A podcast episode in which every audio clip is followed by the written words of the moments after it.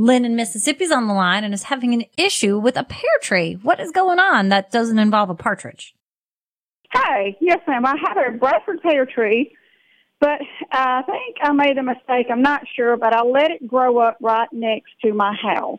Okay. My foundation is concrete, and um, the tree has now gotten probably, I'm guesstimating maybe 15 feet tall, and it's got like three trunks. It's very, very pretty, and it looks good. But now I'm, get- I've gotten concerned.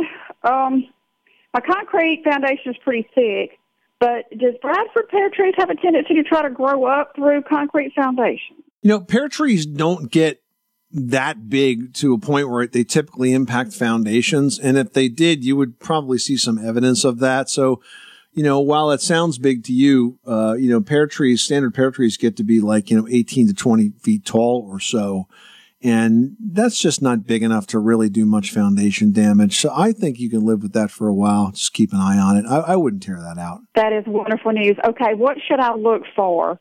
I mean, can I go on the outside where it's right there close to the house? Is there something that I can look for that will kind of tell me it could be a problem before it actually starts buckling my concrete? Actually, you would see it on the inside. If you saw any cracks forming in the concrete opposite where the pear tree is, that would be a good indicator of it. But boy, it takes an awful lot of force to do that. And, and trees are going, the roots are going to try to find the path of least resistance. So I just don't think it's very likely that you're going to see that. But I'd see it on the, see it on the inside first. Okay.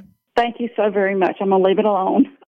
When you need mealtime inspiration, it's worth shopping Kroger, where you'll find over 30,000 mouthwatering choices that excite your inner foodie. And no matter what tasty choice you make, you'll enjoy our everyday low prices, plus extra ways to save, like digital coupons worth over $600 each week. You can also save up to $1 off per gallon at the pump with fuel points. More savings and more inspiring flavors make shopping Kroger worth it every time. Kroger, fresh for everyone. Fuel restrictions apply.